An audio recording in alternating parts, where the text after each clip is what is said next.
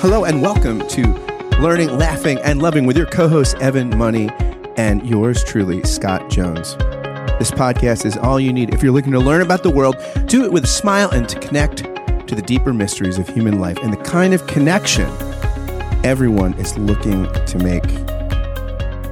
Evan, welcome back to the show. Uh, although I shouldn't say welcome back. We should welcome each other. I'm used to like doing the interview intro where I'm kind of welcoming a guest, but this is our show. So, you know, just welcome. Good to reconnect. And people can know that the show is now live. Our first episode is up and live. Uh, so we're excited about that. Scott Kent Jones, learning to share. I love it. Exactly. Not the easiest lesson in the world, whether whether you're a kid or whether you're an adult. that is true. But as my first mentor, Jim Rohn, reminded me, everybody wins when you share. So you're on the West Coast. It, it, what is the rioting scene like out there? Ah, it is reminiscent to me as someone's born and raised in Southern California. Uh, reminiscent a little bit of Rodney King and all of that. But this has been the first social media riot. So that is what adds this layer of, you know, you show one person with a sign and now it's all of Los Angeles, right? Right. So it goes back to, which harkens, which is so interesting as we're going to ADD, ADD this around all the way around the block. But if you look at the civil rights movement of the 60s, and I'm learning this all from uh, my hair mentor, Malcolm Gladwell. There's a great picture on my website of me and Malcolm side by side. And, you know, he's got this giant afro and I have. and you're bald. Yes, and I'm bald. So I call my hair mentor and everybody loves it. So, uh, but he talked, I forget which, I think it was David and Goliath, but he talked about how even with the, the limited media that we had in the 60s, everybody assumed that the civil rights movement was this massive movement and people were lining the streets and oh my gosh and da, da, da. when reality it was like three people and they would just film the people watching and just the way that they shot it you assumed that everybody there was protesting when in fact four people were protesting but everybody else just kind of came out to watch to see what was going to happen so, you know, through Gladwell's kind of scraping things back, you're like, oh, wait a minute. Oh, you mean there weren't thousands? No, there weren't thousands. No, really? Wow. So, um, a lot of these riots, of course, exasperated by COVID 19, and people are just looking for someone to take it out on because, of course, logically, it's like, okay, I'm going to throw rocks at my local police officer who's probably a really nice guy. Um, but I got no one else to throw rocks at. So I'm going to throw it at him. And somehow that rock I throw at my local guy is going to hit the guy in Minneapolis, right? it's like unbelievable. But I will tell you this from a hope standpoint. And I hope you got that email where I showed those pictures to you. Um, I will describe it to our audience and our listeners. So there was a young man that I had a chance to mentor while I did a lot of volunteering with the foster care system here in Los Angeles. And we had a, a beautiful run. I, I, could go on and on about uh, enrichment and some of the kids and just all the stuff. But uh, I was the rule breaker and doing things I wasn't supposed to do for, for the sake of the kids and loving the kids. Because um, there's a lot of things you can't do with foster kids. Like you're not, al- we did this whole video thing for them, and you're not allowed to video them and show it publicly because they're wards of the state and all this crazy stuff. So we're like, did all this cool stuff to find out, oh, you're not allowed to do that. You're not supposed to do that. So anyway, broke a lot of rules with this kid, just encouraged him, mentored him. And uh, this was back when he was high school. And I said, hey, man, you know, and his his big dream was graduating from college. And I'm like, man, I know you can do it. Da, da, da, da. Um, so a couple years, three, four years go by, and I haven't heard from him. And I was still volunteering off and on. I get this text out of nowhere, Scott Kent Jones, of this kid. And he sends me a text of him in his graduation gown from uh, I, I, forget which college, but he's like, "Hey man, I made it! Look!" And he's got the, you know, the valedictorian, you know, coup de grace, whatever, uh, on his sleeve, and so he sent me a picture from his college graduation. I was so proud of him. He goes, "Hey, you know, thanks so much for your encouragement. I made it." And then I, I kept in touch with him, and turns out that his chosen profession was he wanted to be a police officer. So he is one of LAPD's finest. And you look at a picture of him and it is not the picture of the LAPD from the NWA and F the police and all that. I mean, you have this shining example of the new face of law enforcement. So this young marginalized foster kid who's seen it all, been through it all, is now carrying the badge So if another young kid wants to come up and F the police, it's like, hey, dude, I'm you. You know, I've been there. I know exactly how you're feeling. Let me walk you through this. And it's so encouraging, so encouraging. This this new face and this new culture, this new trend as these young officers are coming up. And also, lastly, Scott Kent Jones, I saw a great video on the NBA network of all things. And they showed a video of this was in Flint, Michigan, and it was a a video of a police chief during a situation or it would be. I riot. saw this. I, I, I, uh, oh, wasn't that amazing? It was, it was just the one where he says, "Let's not make this a protest. Let's make it a parade." And he, it, yes, I stood up and cheered. I was like, yes. I mean, that was the kind of leadership.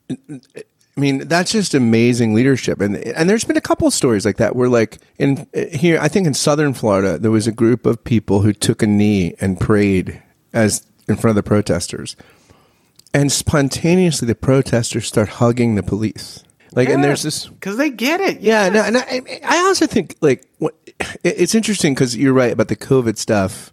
You know, I think everyone's on edge, and also I think you it, it's a stress test, right? Like you know, like like when you go when Mm-hmm. like the COVID stuff, I think for our society has been a stress test. Like, oh, you get another thing is your heart okay?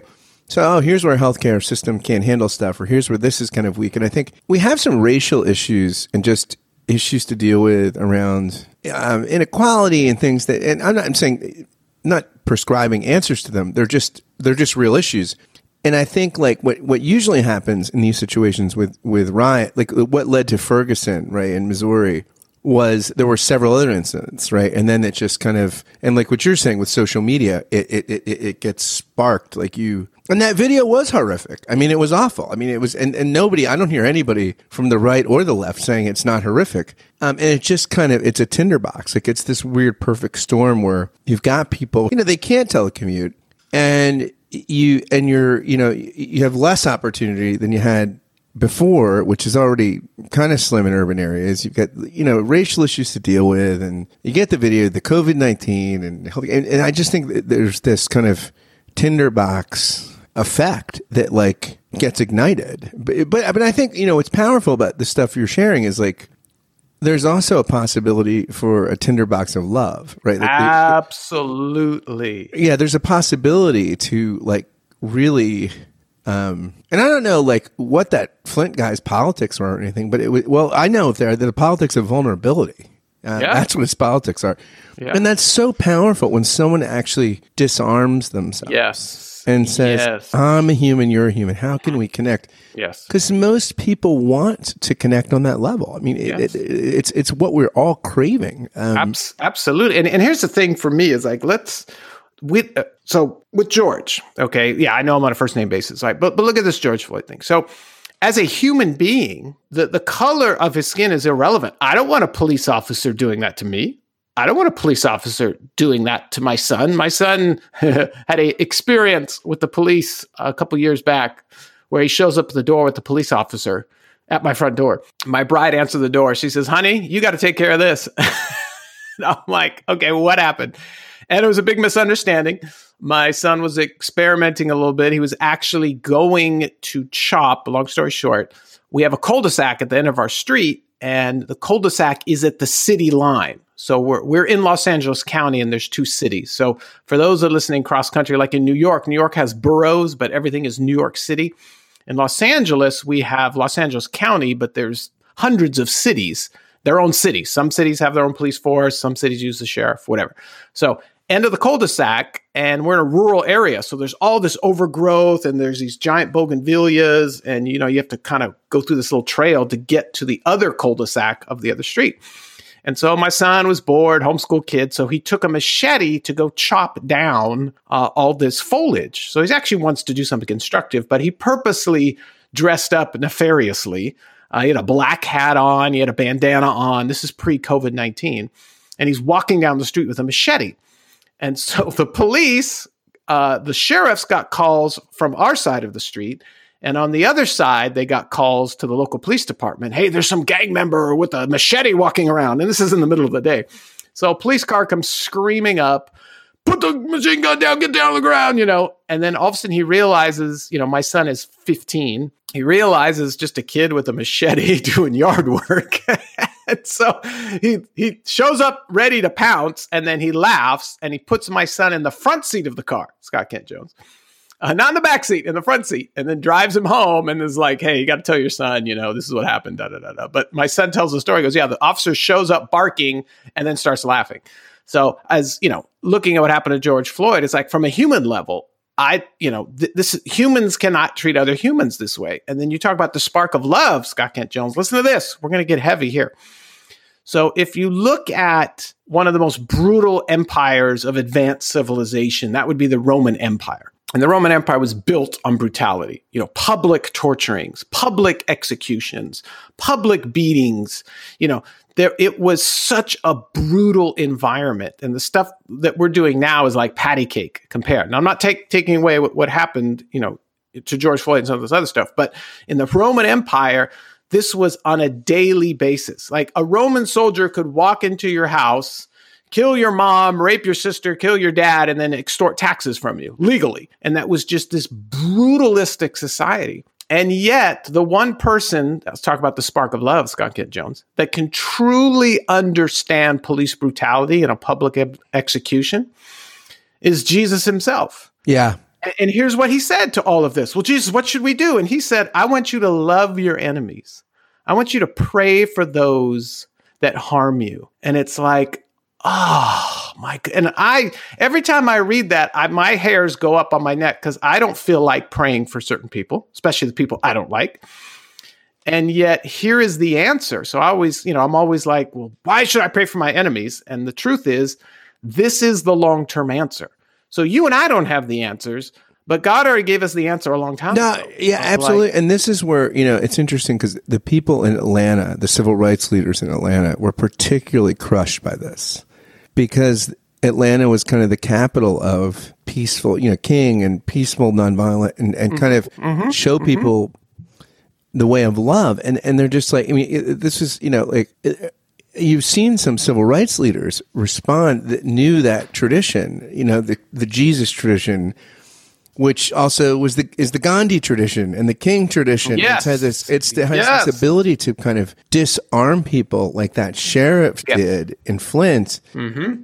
And mm-hmm. I mean, it, it, it's interesting when you watch some of these civil rights leaders and their heartbrokenness because they really yes. did the hard thing of doing that, like and sitting there and being hit with um, you know, like with fire hoses and the dogs being sicked on them mm-hmm. and these kinds mm-hmm. of things. And like it's it's a it's a it's a yeah, and and, that, and there are people doing that now. And it's actually most of the protests are nonviolent. It's it, it, it's the kind of folks coming out of the woodwork, you know, in different weird, you know, nooks and crannies of society. They're kind of uh, it's just hard because it, it's it's not. It, most of the protesters are not saying let's get violent, right? it, yeah, yeah, no, no, and exactly. And, and here, here's another thing. I, I, was on a call similar. You were talking about the call you were on today. I was on a call with a group of leaders and influential folks, and um, one of uh, the guys that spoke is, is, someone I've looked up to, and he has a, a high position in society and all this stuff. And he asked, he goes, "You know what?" And here's what's interesting. He said, "How do we take back the narrative of these?" Protests being hijacked by what you just talked about.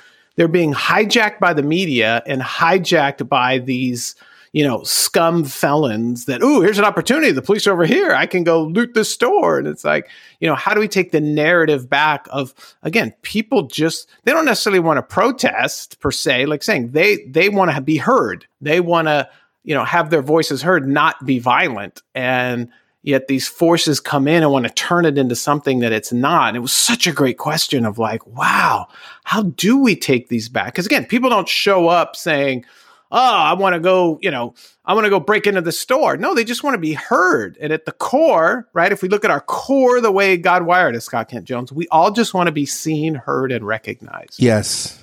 And so, how do we be seen, heard, and recognized for what we want to be seen, heard, and recognized for, not, um, you know, getting again the narrative taken from us and this whole thing of like hey i didn't i wasn't here for this but it turned into this and wait a minute what's going on so there's a lot of stuff swirling just from your original question of you know what it's like over here and then there's towns like i have businesses and vendors all across the united states i have people in like you know middle of nowhere Georgia, you know, talking about, oh yeah, people are demonstrating and rioting. And they're like, this is a tiny little town. There's no, you know, there's really no reason for this. So I, I think it's people kind of grasping at straws. Like, I want to be seen, I want to be heard, I want to be recognized. I don't know what to do. So the default is this. So that it yeah you got this perfect you know this perfect storm like you said but again a perfect storm for a spark of love so i'm excited to see this you know kicking off with this uh, i don't know if he was police chief or who he was but that video of him just like hey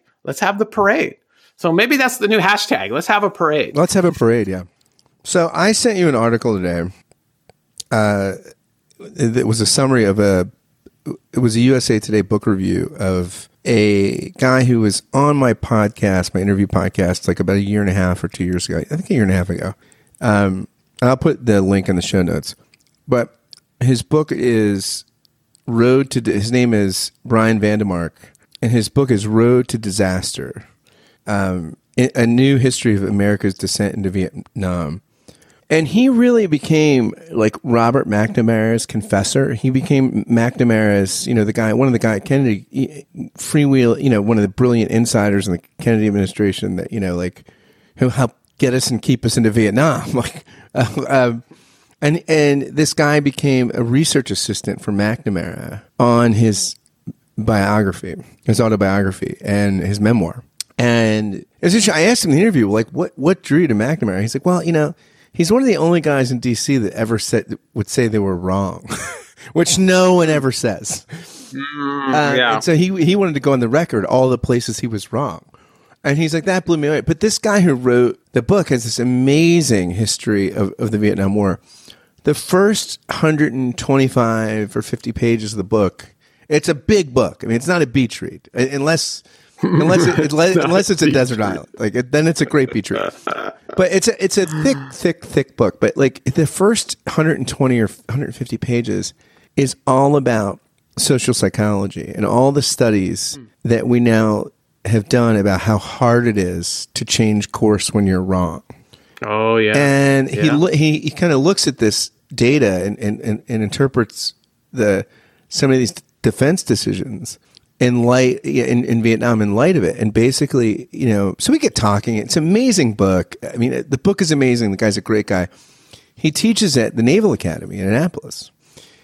And, you know, we get talking. He says, you know, I, I feel like it's my mission. I look at these midshipmen, you know, these, the midshipmen who I'm teaching, they're going to be officers. Some of them are going to be inevitably, at least a handful of people that I'm teaching are going to be in the situation room in the White House. And mm. I'm trying to get them emotionally to a place where they can not double down when they're wrong. Yeah. And he's like, this costs us in Vietnam. I feel like it's costing us um, around issues of race, uh, you know, on, on, issues of inequality, on the COVID stuff. I sent you a podcast the other day by from Tony Robbins. I didn't even know he had a podcast, but this brilliant podcast where these epidemiologists who are not ideological people. Say that three times fast, just for me. I sent you this podcast by Anthony Robbins. No, no, no. epidemiologist, epidemiologist, epidemiologist. Yes. but these guys were not ideological, and they were all guys. I mean, like you know, there were um, there were there were no females. That's fine. I'm just saying, you know, when I say guys, these are all people that go to the men's room. But these are non ideological guys. I mean, they're not right wing or left wing. They're just like scientists, and all of them acknowledge that the data we had early on definitely justified the shutdown. Um, but the data we're having now, it, that, there there's a more complete picture, and well, it, maybe it's a little different, like than than we think it is. Like the the the Princess Catherine over that that cruise ship. One of the guys said like that was the perfect study, and like basically no one like I think the infection level at that place on that ship, not everyone got infected. And he was saying, like, basically, when you look at all the data, the virus burns out at a certain level. And I was, and I've been one of the people just ideologically who've been pretty cautious about opening up. Um, but listening to the, their data, I was like, well, yeah, like, well, maybe what what if my assumptions are just completely wrong? Like, how many of them are just completely wrong and are shaded by the media or the original data and are we getting the right data models and and again their kind of perspective with tony robbins and this is like a two i'll put in the show notes it's like a two hour podcast it's long but it's super informative. And Tony Robbins does an excellent job. Um, as a guy who does not have a medical background, he does an exceptional job of talking with them in a way that's incredibly intelligent, um, enlivening. I mean, these, you can tell these guys really were engaged. But that's that's kind of the thing. I mean, these guys were not saying the shutdown was a total mistake. It's just, hey, the data models have changed. And what do you do, man, when the data models change? And can you change? Mm. And that and that's leadership 101, right? So managers don't want anything to change and try to keep everything the same because they want to manage, right? We need to manage this, right? Manage. And where leaders, real leaders understand that everything's changing all the time. So I, I think there is a leadership crisis uh, in a lot of the government world. And like you talked about, you know, in the poker term, right? You're pot committed. Right, right, right. Like, Whoa, we've already put all this money in. I, I can't walk away and say that I'm wrong because my hand sucks. you know, it's like. I heard a professional poker player say once there's no such term as pot committed. like you're not pot committed. There's never a term. You can always fold. Yes, Yes, and I'm teaching that to my son. We, we he's slowly gotten into it, and so we we play at home. We don't have chips; we have stones. And I asked him. I said, "Well, son, what's better, losing four of your stones or losing ten of your stones?" He's like, four. I'm like, okay. Because he was always going after, well, I've already bet so much, I can't. I'm like, your hand is the same. You have new information, i.e., the flop, i.e., the river, right? Whatever. You have new information now.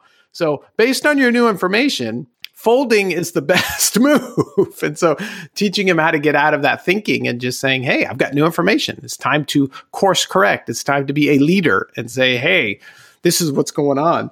Um, you know, I love what Tony said in that podcast. I haven't got through the whole thing. You're you have the beautiful mind of the show here, by the way, and I, Evan Money, need the cookies on the lower shelf. So you're able to assimilate, you know, everything these guys are throwing out. I'm like, I got to hit pause and let my brain digest it and all this stuff. But I love what Tony talked about. We're all entitled to our own opinion, but we're not entitled to our own facts. And that has shifted. And that's another podcast we could do about this, this new trend of you know truth right? This trend on truth of well this this person is just speaking their truth. Well i'm not interested in their truth. I'm interested in the truth. And so that becomes this other shade of gray where we can't even get to the truth anymore because it's like well whose truth?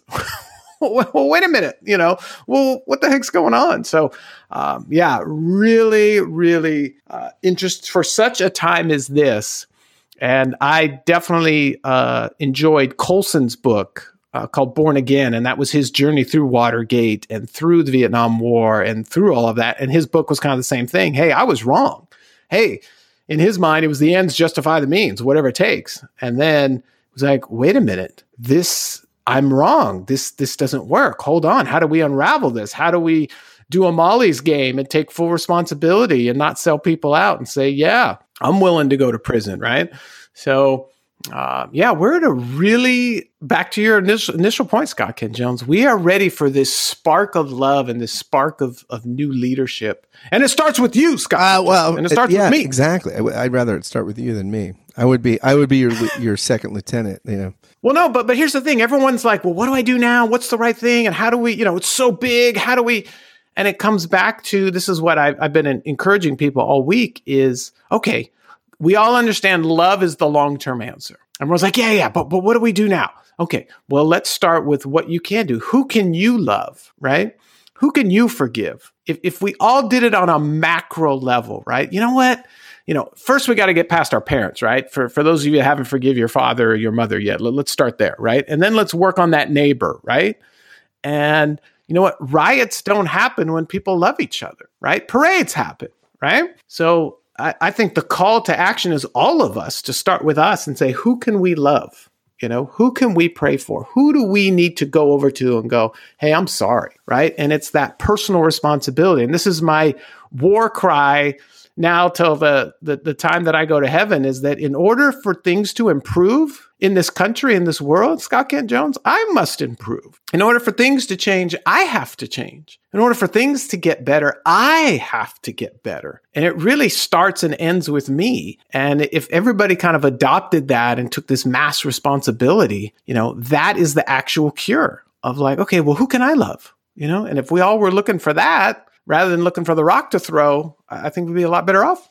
No, I totally agree. I mean, I, am trying to think if we talked about this in the last podcast or not, but um, there was a story in NPR where a nursing home owner uh, dipped into his own finances uh, like you know, to and he's a wealthy guy, but he still did. I mean, it wasn't in the operating expenses. He dipped into his own reserves and just got RVs for all the yeah yeah yeah yeah. yeah, yeah. This is a radical thing. He gets RVs, gets restaurants to bring the nurses and the nurses' aides food. They had no deaths, no infections in his nursing. Mm-hmm, like, mm-hmm. but that was just the act of love. I mean, he didn't. There was no kind of um, nobody told him to do that.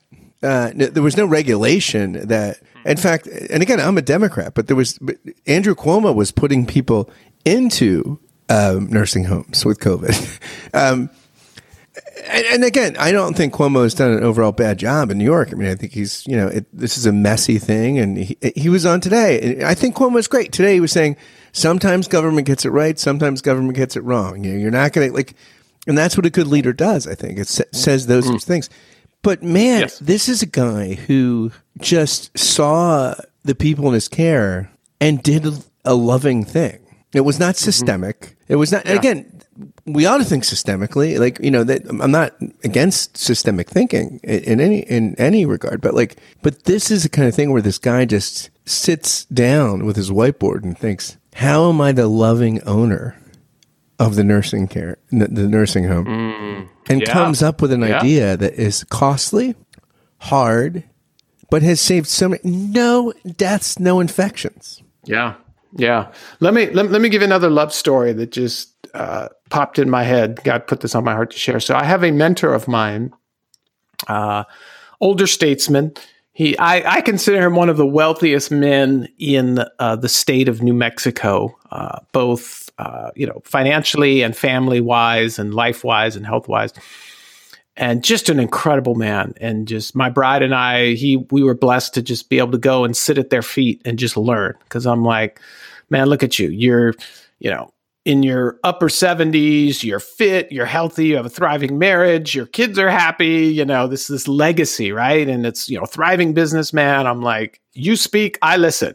you know, you you jump, I say how high, let's, you know, let's dial this in. And he told me this story about business and love that I will always remember. I want to share with you, Scott Kent Jones. So early on, he was thrust into ownership of a funeral home, one of the largest funeral homes in the state and it was his grandfather's and he was going to be the heir and he came on board. Unfortunately the grandfather went to heaven way before he was supposed to. So he came on board as this young wet behind the ears kid and it's like well you're the heir you know time to you know and he was uh, he tell me he's like i you know for the first couple years he couldn't even sleep because you know just the amount of debt and just what it took to run a business i mean he was in way over his head way over his head. But blessedly he allowed god to kind of fill in the gaps and was able to grow into it. And at one point they decided talk now you talk about the rvs now listen to this from a funeral home perspective. He sat down and looked at the numbers which is what a real uh, uh, an actual business leader needs to do right? Because if the business is out of business you know you can't help anybody right? So looked at the numbers count counted the cost, right? As we talk about in you know the, the ancient Greek scriptures and Hebrew scriptures, right? Count the cost before you start building. And he looked at it and he says, you know what we want to do for this community? If anyone in our state has a child that dies, we will pay for the entire funeral. No questions asked. Wow. Because because no parent should have to go through. Wow. That. And if and if you looking at the numbers, it was like we can't afford this. This makes no financial sense. I don't you know, I don't know how it's going to play out, but, you know, God whispered to him that this is what you need to do. This is the love, right? This is how you love one another. So anyone that had a child that died could knock on his door and they would do the whole funeral for free. And I was like, no wonder you're such a success. No wonder you have this incredible blessing and all this stuff going on. I was like, what a decision. And I was like, can you imagine that decision harking to Vietnam, right? Or any of this other stuff, right? Like, you know, I know it doesn't make financial sense, but, you know, just was like, blew me away. So he's kind of my write in president. I'm like, man, if anyone would be a great president, it would be you. Uh, he's like, no, no, not for me. But yeah, those are the stories of love uh, that actually happen and actually work. And of course, his business flourished. And, you know, it's, you know, you see people now that make a, a business plan out of that. And I'm not putting down Tom Shoes or these other ones where buy one, give one, right? Uh, but he invented that, you know, 30 years ago.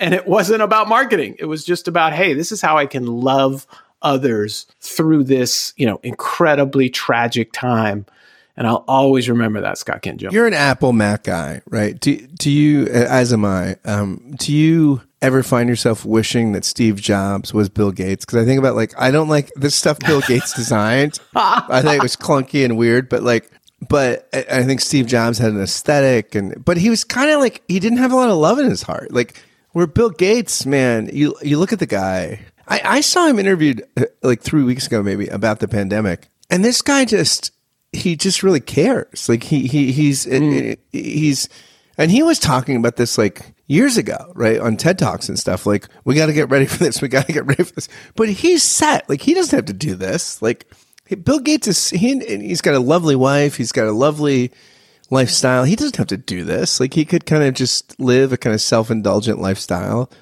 or and even just not even maybe just a moderately indulgent lifestyle and still give but he just puts his energy into uh, loving the world in a way that that is mm. that is beautiful right i mean it's it's in, it's inspiring i mean it's a really kind of model of someone that, that's climbed to the top and doesn't apologize for success right i mean like mm. that's what also what i appreciate like elizabeth warren with her tax policies he was like, "Look, I mean, and this is a little excessive, and I'm, I give my money away, and I don't mind paying taxes, but there's kind of some things where you you're going to go too far."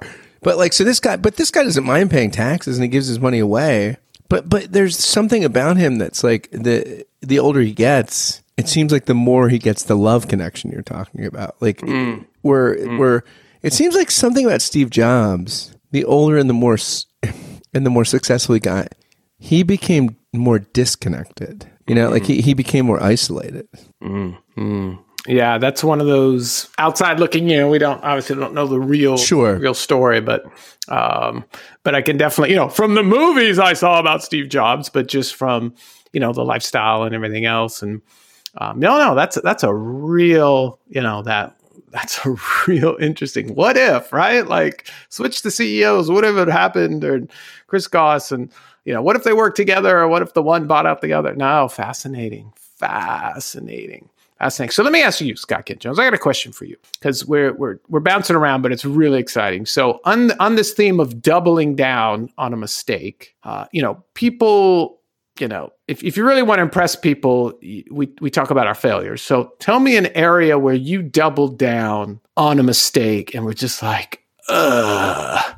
So share something with that that the listeners can really chime into and, and talk about pulling out of that because that's the other part too is um, you know we I, I believe god always gives us a chance you know free choice and then it's like well those those seeds are going to sprout eventually they're going to have to deal with that but always gives us the tools to kind of get out of it and if we want to come back stronger but but share share a time where you double down on a mistake and you know i know on mine i knew i was doubling down and i knew a mistake but i didn't care um, but but share one of your. So I was pastoring a church. Um, we, it was uh, I inherited it from. It was a hip church in suburban Philadelphia, like right at the edge of the city. We were in a a city of brotherly, brotherly love. It all ties in. Oh exactly, oh brotherly fire, uh, brotherly fire right now. But um, we were like this hip kind of warehouse church. We only had it like you know it wasn't huge. We had probably had you know a couple hundred people like um, but we were out. We like our facility. We were leasing it. It was ex- it was a warehouse. It was hip.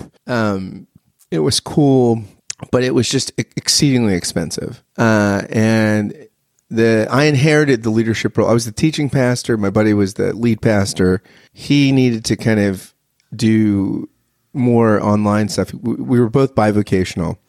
So I was teaching, and he, uh, you know, so we, we both had two jobs basically. I was teaching and pastoring. He was doing um, web design and um, pastoring, and he needed to do more web design stuff. So he kind of handed it over to me um, with the congregational vote and everything. It was it was Eh, but it was so. But he and I both. But he stayed on staff and everything for a while. Like, and we knew we needed to get out of this building. We just knew we needed to. Like, it was not. It was going to kill us financially. Like, we we were paying way too much on the lease. I mean, it was an industrial kind of, you know, park that like um, rents were increasing and things like that. And, and our building got sold. Like it basically got sold to a new landlord. And we were like, this is too unstable. And a, con- a mainline congregation agreed to rent to us. It was four miles away um, for like a third of the price. Uh, and we did a vote on it. Um, 90 some percent of the people voted yes and it was still wrong. It was just like too much anxiety. Like it, like it was i thought because people voted or no maybe it was like no it wasn't 90 i, think it was 70% or something. It was but there was it, it, yeah it was 70% i think. And it was like clearly we could do it. Um, and first of all, we didn't even have to do it because the way the church constitution worked, the elders could make this decision, and the elders were all like, "Let's get out of Dodge. This is a dumb decision if we stay here." And I thought about it, and we should have stayed for six more months.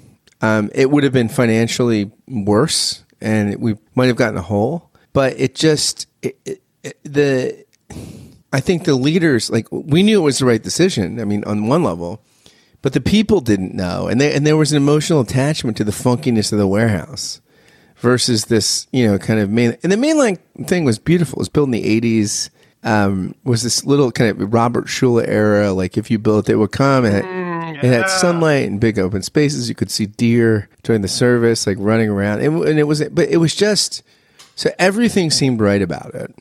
Uh, but I should have waited. And I, and I think everything leadership wise, every any mistake I've ever made was timing. I think like it usually wasn't like I just had a stupid idea. And so I have those, but generally, like I, I have a good network of people that like generally are like, that's a dumbass idea. It's usually for me, I step on the gas when I should hit the brake, or I start pumping the brake when I should be hitting the gas. Mm. And that was one of those instances where like it was t- it was I should have been pumping the brake and pumping it hard, and I hit the gas, um, and it we lost people. Uh, it was awkward. It was it went well for a little while because like, it was it was exciting and new. But we basically it was like they this congregation wanted to kind of merge with us, which we, we were open to at, at first. But then we realized we were just wow, we're too like we're in a different kind of vibe, mental, like just spiritually. Like mm-hmm. we're kind of like looking to who's not yet here, not who's already here. And and they were kind of looking to who's already here. Like it just was.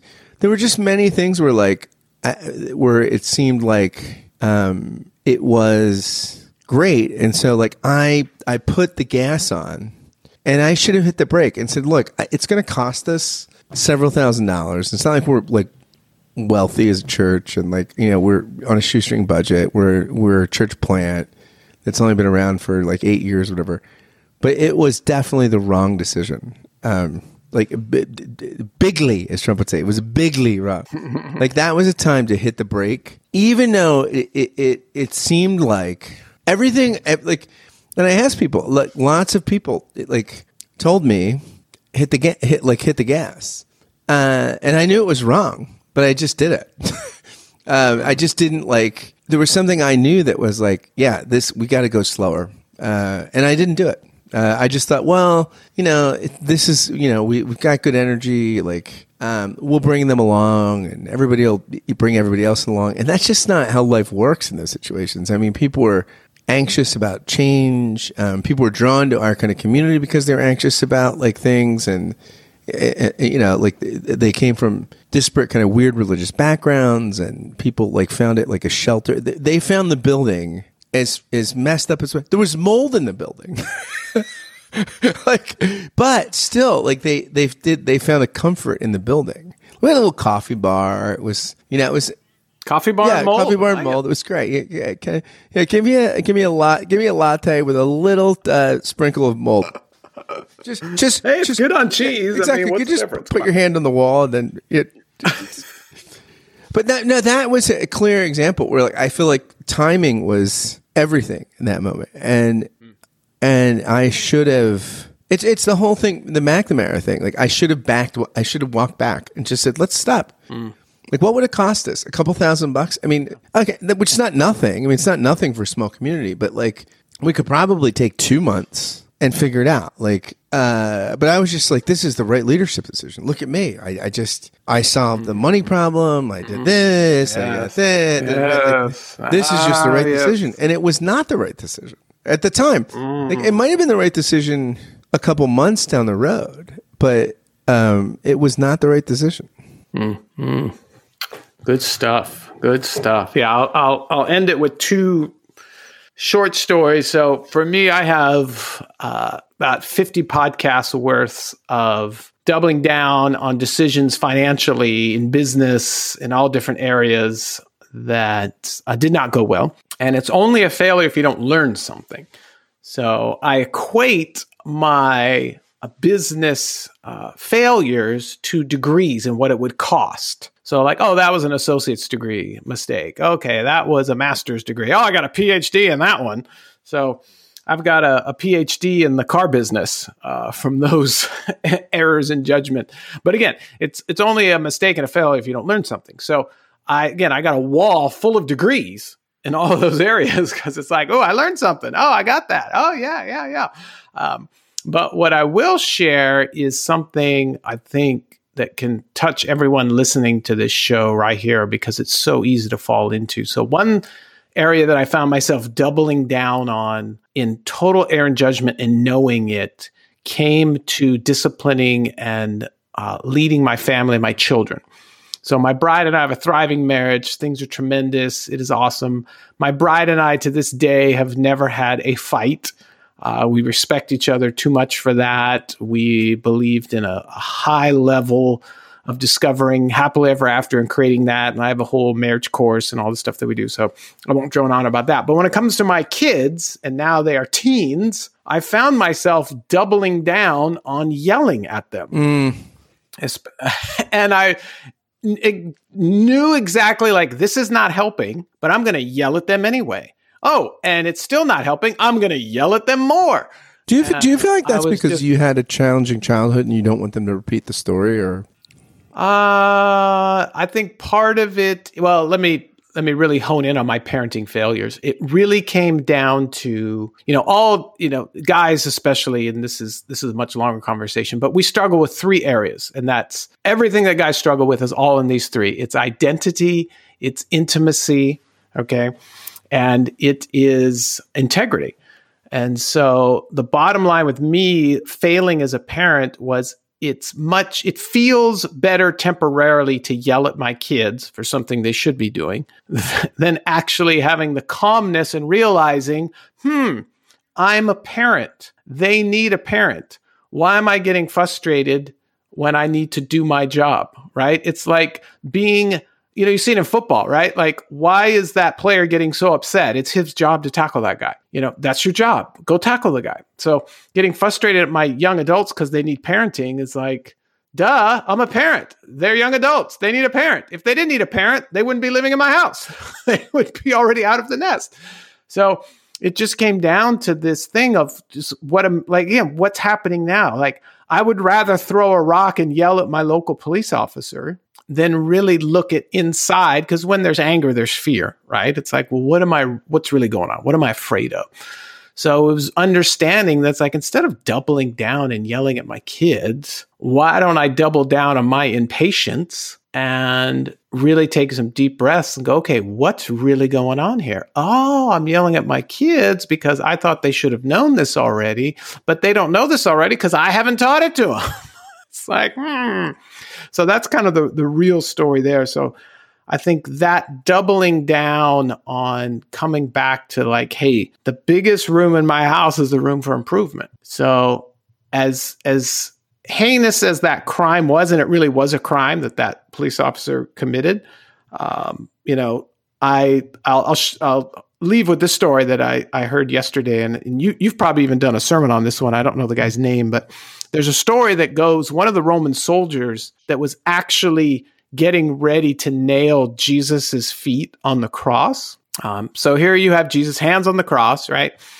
And Jesus is a human being at this at this point, right? So right before he's driving the nail into his feet, him and Jesus lock eyes. And at that moment, this is this is how the story goes. At that moment, Jesus was able to connect with this soldier because in just in this look, in the look that they exchanged, Jesus was able to convey, I totally get you because as a human being, there have been people I've wanted to drive a stake through. You know, there's been people that I've wanted to do this to.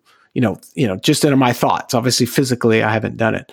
And in that point, the Roman soldier connected with Jesus so deeply, like they both saw each other. There was no condemnation. That was just total, like, I get you. I am you. I love you in spite of what's going on. And at that moment, the Roman soldier drops the hammer and the spike and walks off and is like, I'm no longer being this tool of the, the Roman Empire, strips off his armor and just walks away. And the, the story goes that he became a great leader and a great philosopher and someone who was, you know, kind of had a, a parallel and, and taught with his disciples of just this moment of saying, man, there there is no us and them. It's all just us. You know, there's only one race, and that's the human race. And if we really double down on love instead of, for me, yelling at my kids, and what if I double down on love and going, hmm, yeah, I feel yelling at my kids, but that's not going to help. So let's really get down to what's going on here. So that's the the journey I would encourage everyone to take. It's like, hey, you know what? We've all made mistakes. Instead of doubling down on them, let's just take a deep breath and say, hey, who can I love today? Let's have a love revolution. There it is. My friend, it's always a pleasure to talk with you, and um, we'll do it again soon. Scott Kent Jones, appreciate you, appreciate the platform, and look forward to an exciting, tremendous love spark in spite of all, and just because of all the stuff that's going yeah, on. We got, so we've got no place to, to go but up. That's right. Thanks so much for listening to this episode of learning, laughing, and loving with Evan Money and Scott Jones. If you like what you've heard here, please do something for us. Go to iTunes and write a review. Give us a rating. Tell people, share it on social media. If you found something you love here, share the love and goodness with the world. Thanks again for listening. And until next time, friends, fare thee well.